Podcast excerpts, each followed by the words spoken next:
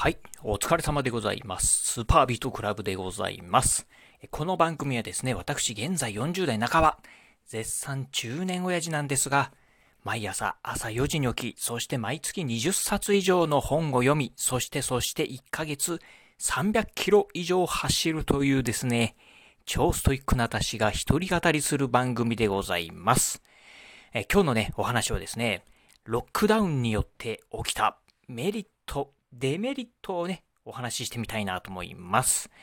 えー、先日なんですがね、えー、私ね、こういう本読みました。え、リチャード・ホートンさんというね、この方ね、イギリスのね、医療系の雑誌の編集長をされてる方ですかね。えー、この方がね、書かれた本、なぜ新型コロナを止められなかったのかっていうですね、本をね、読んだんですよね。まあね、えー、まあ当然ながらね、私ね、まあ英語はね、えー、まあ読めます、えー、読めませんので、まあ翻訳、えー、吉峰ひどみさんという方がね、えー、翻訳された、まあこの本をね、読んだんですが、この本の中でね、こんなことをね、書かれたんですよね。えー、新型コロナによって、えー、全世界で起きたロックダウン、経済的影響以外にもメリット、デメリットっていうのは起きたんですよということをね、この本の中で書かれておりました。まあ今日はね、そんなね、ロックダウンに起きた、起きて、えー、まあよ、ロックダウンによって起きたかなうん、メリット、デメリットっていうのをね、ご紹介してみたいなと思います。まあ、ちょうどね、今ね、このね、ラジオ収録してるのが、2021年5月の17日月曜日でございます。えー、私の住むね、えー、岡山県でもですね、昨日からだったかな、5月の16日だったかな、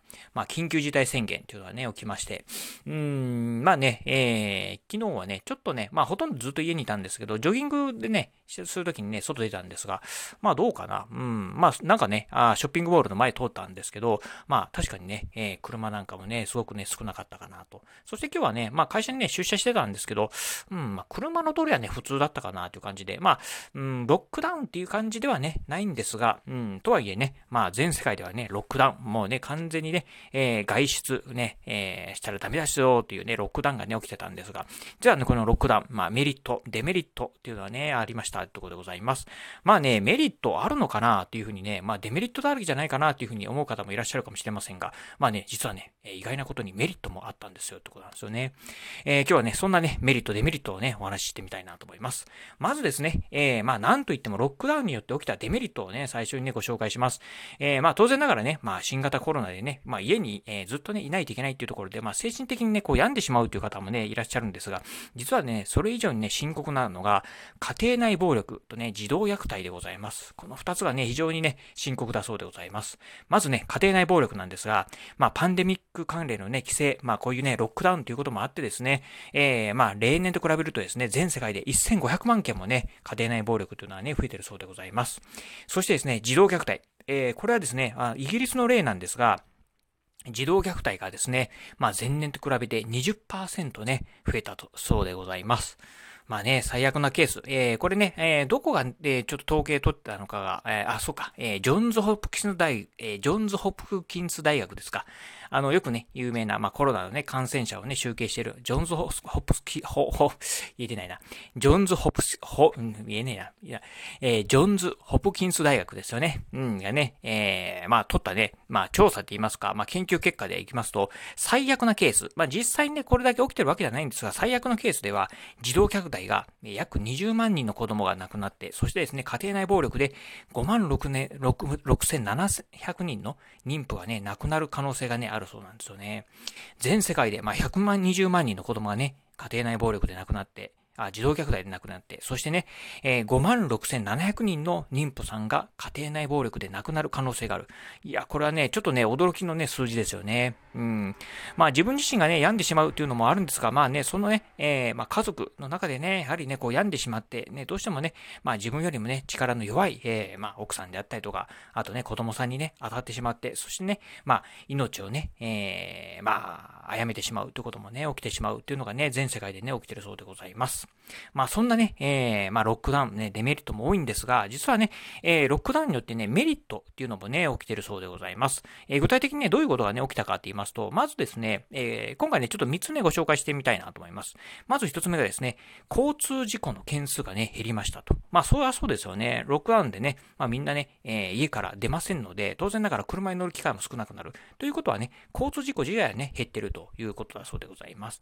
それでですね、まあ皆さんね、えー、ままあ、うん、いわゆる自宅でね、ずっとね、巣ごもりをしますよね。うん、ということになってくると、まあ、経済活動自体がね、やはり、ね、縮小されますので、大気汚染のね、減少にね、つながっているそうでございます。えーまあね、経済活動しないんでね、まあその辺がね、まあ、えー、空気がね、汚染されてないっていう、そうなんですよね。うん。そしてね、次はですね、まあ当然ながらね、うん、まあね、工場とか、まあ経済活動がね、やはりね、えー、まあ静かになってる、まあ、経済活動が停滞してるというふうになるとですね、まあ大気汚染が、まあ減少するということはですね、温室効果ガスもね、減少してるそうなんですよね。うん、ということで、まあね、こう経済活動が、うん、まあね、えー、少しね、こう収まればね、うん、あの、こういったね、いわゆる環境問題っていうとこもね、解消してしまうというのは、これは、なかなかね、どっちがね、まあいいか悪いかっていうのはね、なかなか言いづらいんですが、まあ実はね、ロックダウンによってこういうことがね、起きてるそうなんですよね。うん、というところで、まあメリット、デメリット、まあ両方ともね、あるんですが、まあちょっとね、まあどう考えてもね、デメリットの方が大きいのかなというふうに思いますんでね、ぜひね、早くね、この、まあ、新型コロナウイルス、まあね、ワクチン接種もね、全世界的にね、広まりつつあります。ちょっとね、日本はね、かなりね、遅れてるんでね、まあ、どうかな、まあ、東京オリンピック、まあ、どうなのかなというところはありますが、まあね、このね、まあ、ワクチンがね、えー、まあ、全世界、まあ、ある程度ね、普及してくるとですね、集団免疫っていうのはね、獲得できるのかな、できてほしいなっていうところはね、ありますよね。うん、っていうところなんで、まあ、もう少しね、我々も、まあ、ちょっとこの新型コロナね、えー、もう少し戦わないといけないないのかなというところありますが、まあこういうね、ロックダウン、またね、えー、緊急事態宣言なんか起きた時にですね、まあこういったデメリット、メリットっていうのがね、あるんだよというのはね、今日はね、頭の片隅にでもね、覚えておいていただければなというふうに思います。はい、ということで今日はですね、ロックダウンによって起きたメリット、デメリットをね、ご紹介してみました。えー、今日ね、お話面白かったな、参考になったなと思いましたらですね、ぜひ、えー、ラジオトークでね、お聞きの方、ハートマークやニコちゃんマーク、そしてね、ネギマークなんかありますよね。あの辺をね、ポチポチポチと押していただければなというふうに思います。またですね、お便りなんかもね、お待ちしておりますので、ラジオトークの方からね、お便り送れますので、ぜひね、えー、何でも結構です。今日のお話面白かったよとかね、そういうレベルでも結構なんでね、ぜひね、お便りいただければなというふうに思います。えー、そしてね、えー、最後、えー、私ね、ツイッターもやっております。ツイッターの方はですね、このね、ラジオのの配信情報以外にもですね、あとね、私ね、ブログとか YouTube をね、毎日ね、配信更新しております。まあ、こういったね、ラジオ、YouTube、ブログのですね、配信更新情報をですね、ツイートしておりますので、ぜひよろしければ私の Twitter アカウントの方もフォローしていただければなというふうに思います。はい、ということで今日はこの辺でお話を終了いたします。今日もお聴きいただきまして、ありがとうございました。お疲れ様です。